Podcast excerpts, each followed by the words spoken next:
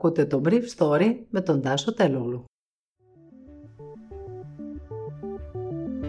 Καλημέρα σας. Σήμερα είναι Δευτέρα, δεκατρείς Σεπτεμβρίου δύο χιλιάδες είκοσι ένα και θα ήθελα να μοιραστώ μαζί σας αυτά τα θέματα που μου έκαναν εντύπωση. Μητσοτάκης, δεν θέλω η χώρα να ξανακλείσει, αλλά δεν είμαι σε θέση να προβλέψω τι θα γίνει με τα σχολεία. Η Κεραμέως είχε ζητήσει να κλείνει ένα τμήμα όταν βρίσκεται θετικό το εβδομήντα τοις εκατό των μαθητών.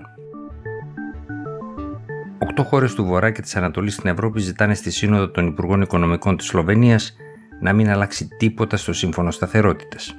Μητσοτάκης, δεν μπορεί να μείνει ως έχει. Μετά το δεύτερο debate των υποψηφίων στις γερμανικές εκλογές χθες βράδυ, ο Σόλτς τσιμεντώνει το προβάδισμά του. Η χώρα δεν θα ξανακλείσει, είπε χθες ο Πρωθυπουργός Κυριάκος Μητσοτάκης από τη Διεθνή Έκθεση Θεσσαλονίκης. Πρόθεσή μας είναι τα σχολεία να μείνουν ανοιχτά. Η Υπουργός Παιδείας Νίκη Κεραμέως, σύμφωνα με ένα μέλος της Επιτροπής των Ειδικών που μου μίλησε χθες το βράδυ, είχε προτείνει το όριο του εβδομήντα τοις εκατό θετικών για να κλείνει μια σχολική τάξη και να επανέρχεται στην τηλεκπαίδευση. Τελικά, η Επιτροπή συμφώνησε το ποσοστό αυτό να είναι το πενήντα τοις εκατό. Ο Πρωθυπουργός σημείωσε ότι το ποσοστό των εκπαιδευτικών που έχουν εμβολιαστεί στην Ελλάδα είναι ψηλότερο από ό,τι σε πολλές χώρες της Ευρωπαϊκής Ένωσης, κάτι που είναι ακριβές. Απλά οι δάσκαλοι της πρωτοβάθμιας εκπαίδευσης, που είναι πιο νέοι, είναι εμβολιασμένοι σε μικρότερα ποσοστά, πράγμα που επιβαρύνει την κατάσταση σε ένα περιβάλλον όπου οι νεότεροι μαθητές είναι ανεμβολίαστοι, καθώς δεν υπάρχουν εμβόλια για αυτούς. Προφανώς, είπε ο κ. Μητσοτάκης, δεν είμαι σε θέση να προβλέψω αυτή τη στιγμή την πορεία της πανδημίας από τη στιγμή που θα ανοίξουν τα σχολεία. Είναι ένας μεγάλος άγνωστος, όχι μόνο για την Ελλάδα, για όλο τον κόσμο. Τι είναι βέβαιο, συνέχισε, ότι πρέπει να αυξήσουμε τα ποσοστά εμβολιασμών στα παιδιά άνω των δώδεκα. Γι' αυτό κάνω ακόμα μία φορά την έκκληση σε όλους τους γονείς να μιλήσουν με τους παιδιάτρους και να ακούσουν τη συμβολή τους ιδιαίτερα. Εξάλλου είναι ο κατεξοχήν κλάδος, η ειδικότητα της ιατρικής, που έχει πάρα πολύ μεγάλη εμπειρία στα εμβόλια. Η συνιδρύτρια της BioNTech, της εταιρείας που δημιούργησε το εμβόλιο της Pfizer, ο Σαχίν Τουρέτσι, είπε το Σαββατοκύριακο στο Σπίγκελ ότι το εμβόλιο για τα παιδιά πέντε έως έντεκα χρονών θα είναι στη διάθεση των εποπτικών αρχών τον Οκτώβριο και αν υπάρξει μια γρήγορη διαδικασία έγκρισης μπορεί να βρίσκεται στις χώρες μέλη ως τα τέλη του χρόνου.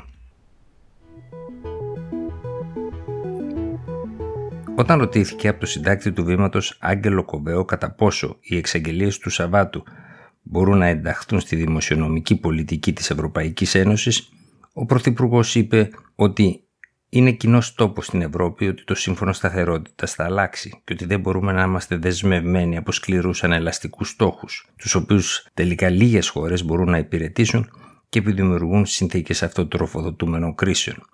Θα γίνει αυτή η συζήτηση, συνέχισε ο Πρωθυπουργός. Θα είναι η επόμενη μεγάλη πολιτική συζήτηση, η οποία θα γίνει το δύο χιλιάδες είκοσι δύο. Άρα θεωρώ δεδομένο ότι το Σύμφωνο Σταθερότητας θα αλλάξει. Σε ποια κατεύθυνση δεν είμαι έτοιμος να πω. Πάντως, ο κύριος Μητσοτάκης διευκρίνησε ότι οι εξαγγελίες του των τριών δισεκατομμυρίων βρίσκονται μέσα στα πλαίσια της επιτυχίας των δημοσιονομικών στόχων της κυβέρνησης για συγκράτηση των ελλημάτων.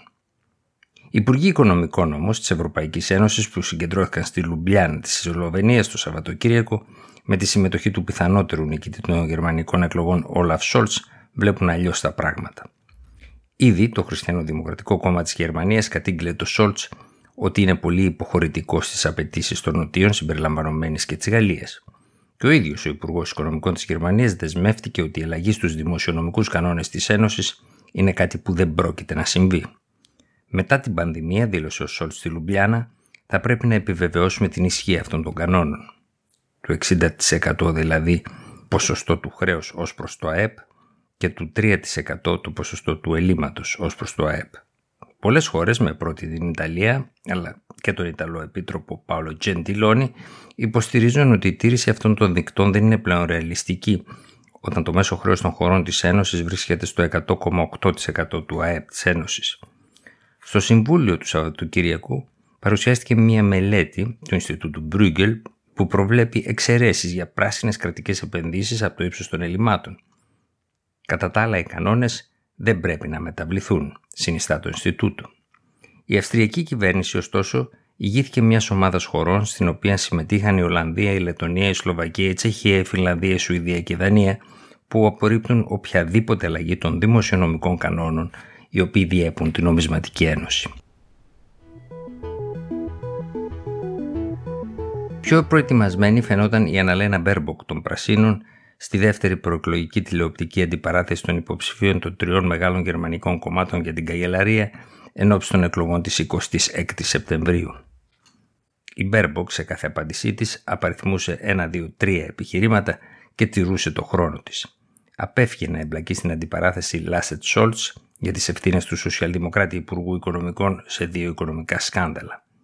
Στην προσπάθειά του να πλήξει τον Σόλτς, που προηγείται στις δημοσκοπήσεις, ο Λάσετ τον κατηγόρησε για την πρόσφατη επίσκεψη εισαγγελέων στο γραφείο του για την ελλειπή εποπτεία του Υπουργείου Οικονομικών σε υποθέσεις ξεπλήματος χρήματος.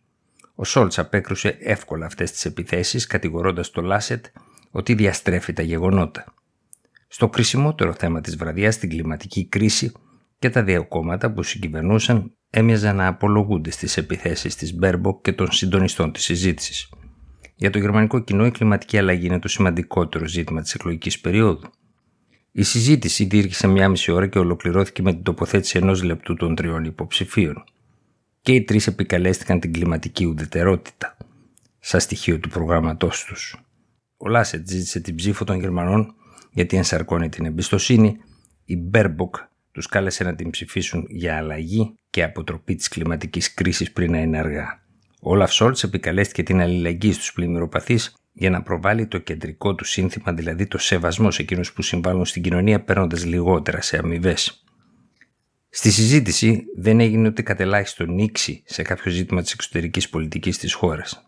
Μεγάλη αυτάρκεια και επαρχιωτισμός για τη μεγαλύτερη εξαγωγική δύναμη της Υπήρου μας. Στην πρώτη τηλεμαχία, στα τέλη Αυγούστου, ο Σόλτς, σύμφωνα με δημοσκόπηση που είχε γίνει αμέσως μετά, είχε κερδίσει με τριάντα έξι τοις εκατό εναντί τριάντα τοις εκατό της Μπέρμποκ και είκοσι έξι τοις εκατό του χριστιανοδημοκράτη Λάσετ. Τώρα, στη δημοσκόπηση που έγινε χθες βράδυ, μετά τη συζήτηση, ο Σόλτς κερδίζει με σαράντα ένα τοις εκατό εναντί είκοσι επτά τοις εκατό του Λάσετ και είκοσι πέντε τοις εκατό της Μπέρμποκ. Ήταν το Brief Story για σήμερα Δευτέρα, δεκατρείς Σεπτεμβρίου δύο χιλιάδες είκοσι ένα.